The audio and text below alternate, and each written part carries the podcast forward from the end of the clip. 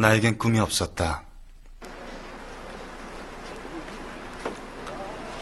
19살이 되었지만 내겐 달리 할 일이 없었다. 그저 매일 밤 태수와 어울려 다니면서 근처 패거리들과 툭하면 싸움질을 벌였다. 그때는 그게 전부였다.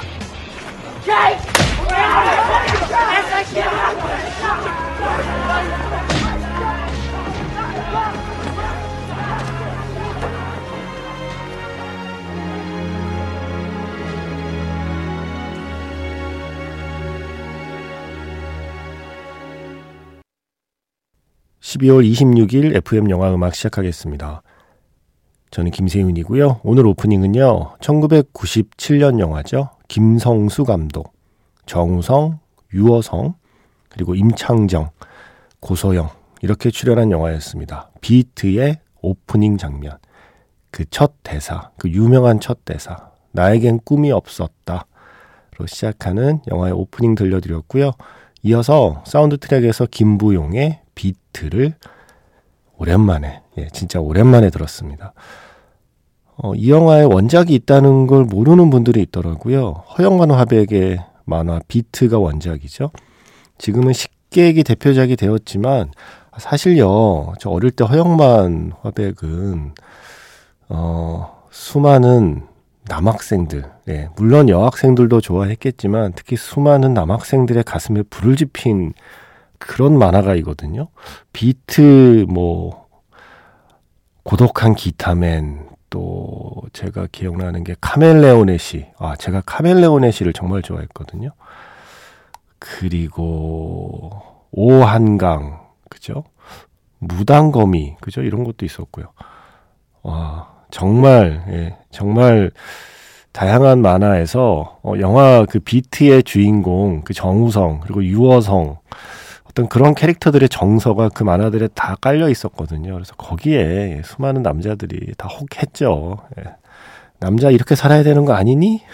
라고 어, 혹하게 만든 어떤 그 정서를 심어준 분이 허영만 화백이었는데 그게 스크린에서 살아 움직이니까 이런 표현은 조금 음, 속된 표현일 수 있지만 어, 진짜 미치겠더라고요. 그때 처음 극장에서 볼 때 제가 20대 때 이 영화 극장에서 보면서 정말 미칠 것 같았습니다. 뭐 많은 분들이 그런 감정을 느꼈을 거예요. 이 뒤에 이제 태양은 없다 또 김성수 감독 그리고 정우성, 이정재라는 두 배우가 그 긴 우정을 시작하게 된 영화이기도 했죠. 그 태양은 없다 이런 영화들을 보면서 진짜 미칠 것 같던 저의 20대 시절이 생각이 나는군요. 예. 1997년 비트가 있었습니다. 물론 그 전에 뭐 본투킬이라는 영화도 있었고요. 구미호라는 영화도 있었고요. 정우성 씨의 데뷔작이 비트는 아니지만 어떤 의미에서는 사실상의 데뷔작이라고 해도 좋을 작품이 비트였어요. 어, 그 뒤로 지금까지 천만 영화는 없었습니다. 1994년 구미호로 데뷔해서 지금까지 단 한 편의 천만 영화 또 필모그래피에 갖고 있지 않은 배우였는데 드디어 정우성 배우께서 천만 배우가 되었습니다. 모두가 마치 그 디카프리오가 아카데미상 받았을 때처럼 정우성 배우가 천만 배우가 됐다는 거를 자기 일처럼 기뻐하고 있더라고요. 정우성 배우 혼자 출연한 영화도 아닌데 예, 마치 정우성의 승리인 것 같다라고. 왜냐하면 황정민 씨는 이제 황정민 배우님은 이게 세 번째잖아요, 그렇죠? 김의성 배우님도 뭐 심지어 인터뷰에서 약간 좀 깐족되셨던데 나는 뭐 천만 영화 많다. 어, 별 느낌 없다. 우성 씨가 좋을 걸? 뭐 이런 약간 재미있는 인터뷰도 하셨던데 어, 서울의 봄이 크리스마스를 앞두고 크리스마스 이브에 천만 관객을 돌파하면서 이게 보통 11월은 극장가의 비수기라고 많이 하거든요. 그런데 비수기에 개봉한 영화라는 약점에도 불구하고 또 역사가 스포라는 점 이미 모든 결말이 밝혀져 있다는 점, 또 조금은 어두운 이야기일 수 있다는 점, 그 모든 약점을 딛고 이게 정말 많은 관객을 만났고 지금도 계속 만나고 있고 일각에서는 1212만, 네. 1212 군사 반란과 숫자를 맞추기 위해서 1212만이 가야 된다, 뭐 이런 말도 하던데, 뭐 갈수 있을 것 같아요. 예. 여전히 여전히 많은 분들이 이 영화를 보고 계십니다. 그래서 서울의 봄으로 천만 배우가 된 어, 정우성 배우에게 FM 영화 음악의 축하의 말을 전하고자 오늘 영화 비트로 시작했습니다. 난 꿈이 없었다. 정말 없었을까요? 천만 배우의 꿈을 마음 한켠에는 품고 있지 않았을까요? 예. 축하드립니다. 문자 번호 샵 8000번이고요. 짧은 건 50원, 긴 건 100원의 추가 정보 이용료가 붙습니다. 스마트 라디오 미니 미니 어플은 무료이고요. 카카오톡 채널 FM 영화 음악으로도 사연과 신청곡 남겨 주시면 됩니다. 비틀즈의 Let It Be가 저작권 문제 때문에 이 오리지널 버전, 비틀즈의 오리지널 버전이 영화에 쓰이는 경우는 거의 없죠. 거의 없습니다. 어, 그런데 영화 비트를 극장에서 본 사람들은 그 거의 없는 경험을 한 사람들이에요. 네. 당시만 해도 우리나라에서 저작권에 대한 개념이 그렇게 또렷하지 않아서 어, 영화 비트에 비틀즈의 Let It Be를 그냥 쓴 거예요. 네. 그래서 저 기억나요. 비틀즈 Let It Be가 영화의 아마 엔딩곡도 Let It Be였던 것 같은데 제 기억이 맞다면 그랬다가 나중에 그게 문제가 돼서 부랴부랴 뭐 부가판권으로 다시 나갈 때는 뭐 음악 바꾸고 뭐 이렇게 했던 걸로 제가 기억이 납니다. 그래서 1997년 아직 한국 영화 르네상스가 오기 전에 예 그때 어떤 웃지 못할 해프닝이라고 할 수 있는데 덕분에 뜻하지 않게 예, 살다 보면 이런 좀 뜻하지 않은 행운 같은 게 있잖아요. 극장에서 비틀즈의 Let It Be가 쓰인 영화를 보는 흔치 않은 경험을 한 한국의 관객들이 있었습니다. 그리고 또 영화 비트에 조금 다른 버전의 Let It Be가 잠깐 흘러나오는데 어, 이 버전이라고 해요. 예.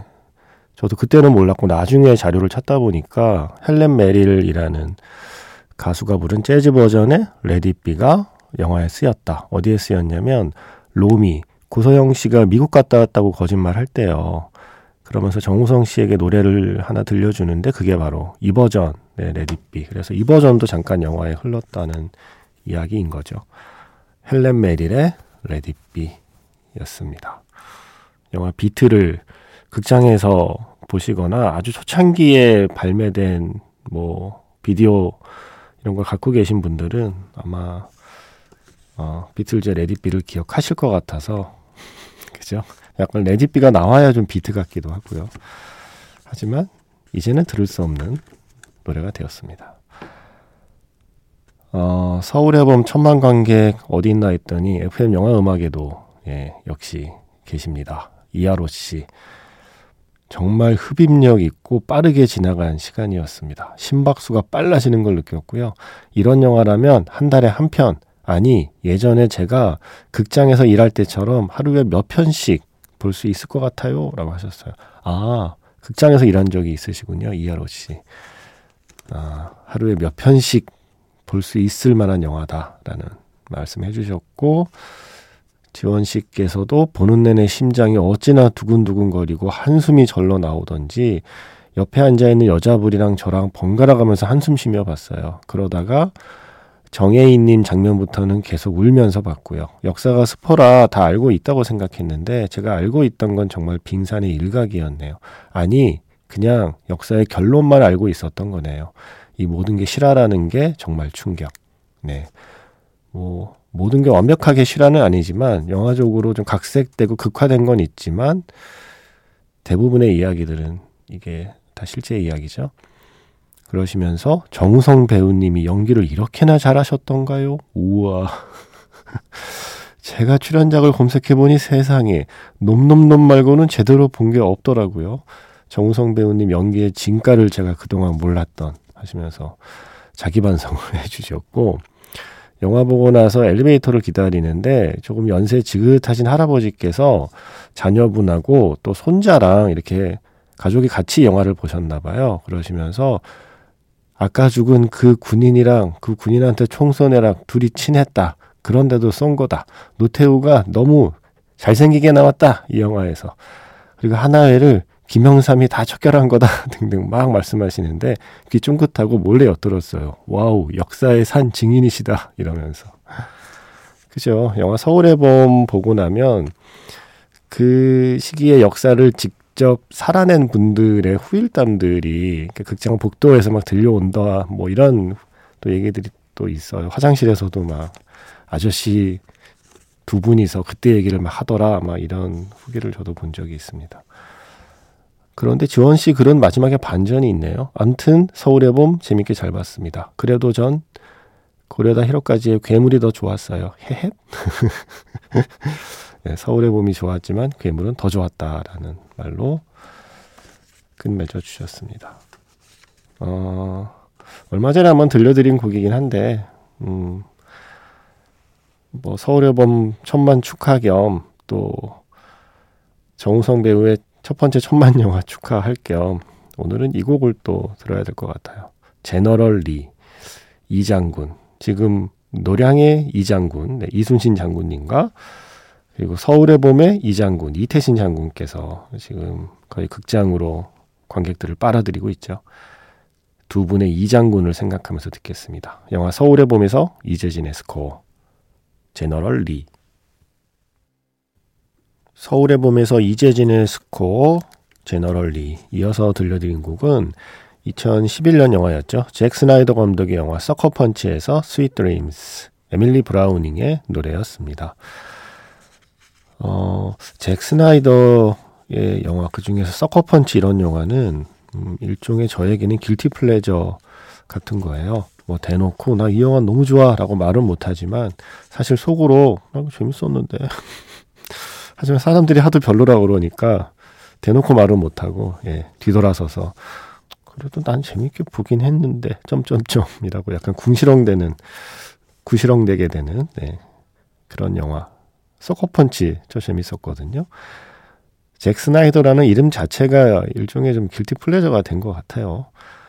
어, 300, 뭐, Watchmen, 뭐, 저 다 좋아했습니다. 뭐, Man of Steel이나 Justice League 같은 그 DC의 영화들도 좋아했고요. 음, 이 Sucker Punch도 마찬가지고요. 그런데 이번에 레벨문 파트 1 지금 땡플릭스로 공개가 됐죠. 저는 그 전에 극장에서 봤거든요.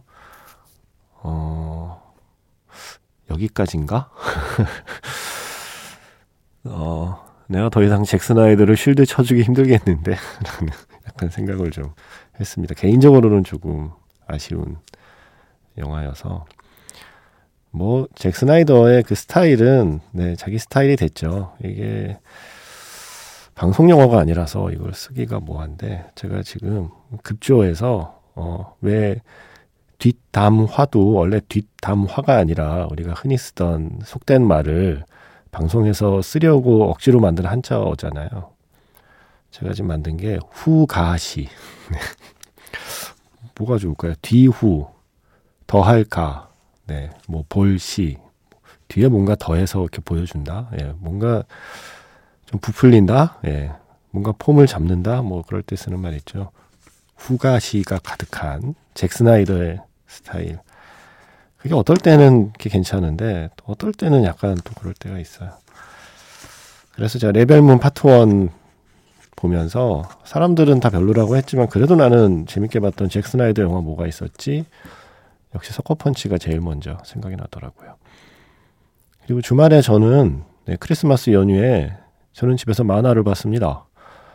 어, 배순탁 작가께서 소장하고 계시는 블루 자이언트 얼마 전에 개봉한 애니메이션의 원작이 된 그의 뒷이야기가 담긴 슈프림, 예, 블루 자이언트 슈프림. 마지막에 다이가 이제 어디론가 떠나잖아요. 어디론가 떠나서 그곳에서 이제 새로운 멤버들을 만나고 어, 더 큰 무대에서 자기 꿈을 향해 도전하는 이야기가 담긴 블루 자이언트 슈프림을 만화책을 봤습니다. 제 빌린 지가 좀 됐는데 예, 볼 때마다 어, 그거 언제 갖다 주냐. 예. 아, 누가 보면 돈이라도 크게 빌려준 줄 알겠어요. 예. 무슨 뭐, 사채를 추심하듯이 만날 때마다 그 만화책, 어, 그거 내 빌려준 지가 언제인데 아직도 안 가져오고. 그냥 꿀꺽 하려는 거 아니야. 예, 하도 그래갖고, 예, 어우. 그 소리 듣기 싫어서 예, 이번 주말에 완독을 했습니다. 예, 블루자이언트 슈프림 재밌더군요. 이것도 또 만들면 좋겠다 애니메이션으로 또 만들어주면 좋겠다 하는 생각을 했어요. 오늘 오프닝의 그 비트의 첫 대사가 난 꿈이 없었다. 나에겐 꿈이 없었다잖아요. 19살, 이제 20살이 될 나이에. 그러고 보니 비트의 민이하고 블루자이언트의 다이가 동갑이에요.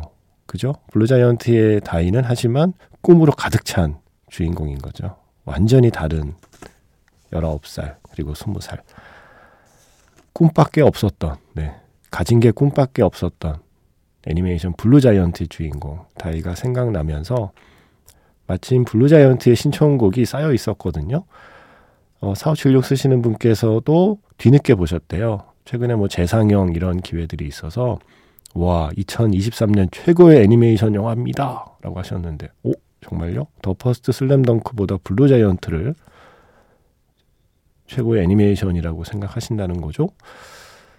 어, 특히 그 공연 시퀀스에서 애니메이션이 정말 인상적이어서 시각, 청각 모두 아주 사로잡는 경험이었습니다. 곡도 너무 좋아서 우에하라 히로미가 만든 곡들도 너무 좋아서 어떤 곡을 신청할지 고민인데 일단 New를 신청하겠습니다. 라고 하셨고 정대순 씨도 상영 시간 안 맞아서 극장에서 끝내 못 볼 줄 알았는데 며칠 전에 드디어 봤어요. 블루 자이언트. 역시나 좋았고요. 제 신청곡은 First Note입니다. 하셨어요. 그래서 블루 자이언트의 음악 두 곡 한번 빠져들어 보겠습니다. 히로미, 바바 토모아키, 이시와카 슌 이렇게 함께한 음악입니다. New 그리고 First Note 두 곡 이어 듣겠습니다.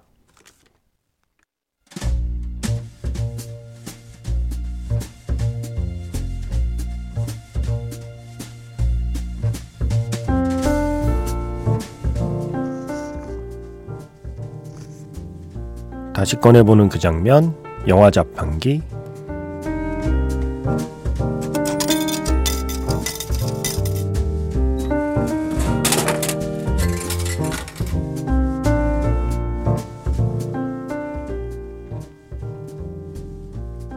다시 꺼내보는 그 장면, 영화 자판기.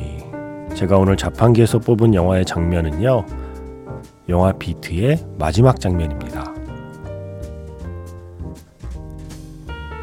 꿈이 없던 미니에게 꿈이 생겼습니다. 기분 좋은 추억 같은 건 없던 미니에게 지키고 싶은 추억도 생겼습니다. 하지만 그는 지금 도시의 외딴 곳, 차가운 대로변에 홀로 쓰러져 있습니다. 그저 모든 게 아득한 꿈처럼 느껴집니다.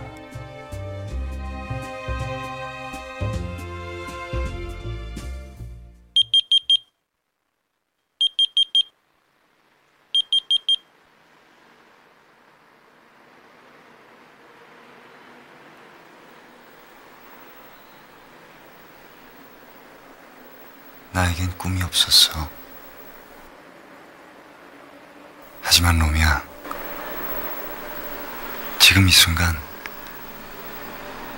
그리운 것들이 너무 많아. 황교와 태수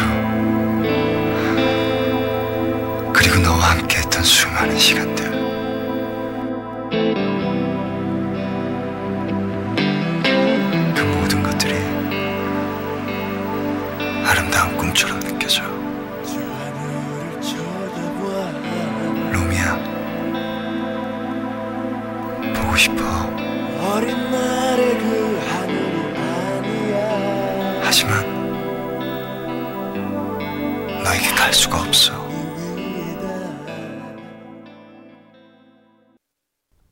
다시 꺼내보는 그 장면, 영화 자판기. 오늘은 영화 비트의 마지막 장면. 오늘 오프닝은 비트의 오프닝이었고요. 자판기는 비트의 엔딩입니다. 어, 처음에 삐삐 소리가 울리죠. 정겨운 삐삐 소리. 그리고 나서 정우성 씨의 나레이션이 깔리고 엔딩곡이 나옵니다. 김태욱의 껍데기 속의 순수라는 곡입니다. 영화에서 직접 들려드리다 보니까 영화 끝이 조금 예, 흐지부지 끝나는 아쉬움이 있어요. 다음에 한번 네, 정식 음원으로 한번 더 들려드릴게요. 오늘 마지막 곡은요. 이 BT 엔딩곡을 듣고 있다 보니까 아 우리가 90년대 말 그때는 확실히 어, 한국의 어, 영화 관객도 또 영화를 만드는 사람도 그 무렵의 홍콩 영화, 특히 80년대 홍콩 영화에 대한 어떤 기억 그리고 음, 그런 정서를 갖고 있었구나라는 생각을 하게 돼요. 엔딩곡의 느낌이 비욘드 같지 않아요? 저는 자꾸 비욘드가 생각이 나는 느낌의 곡이었거든요. 그리고 영화의 어떤 정서도 사실은 그 당시 홍콩 영화를 좀 닮아 있었고요. 그래서 마지막 곡은 이 곡을 한번 꺼내봤습니다. 영화 천장지고요. 남자는 이래야지. 라고 당시 수많은 한국의 남학생들의 가슴에 불을 지핀 비트 이전에 불을 지핀 영화이기도 했죠. 영화 천장지구에서 비욘드의 칠흑적 공간 오늘 마지막 곡입니다. 지금까지 FM 영화 음악 저는 김세윤이었습니다.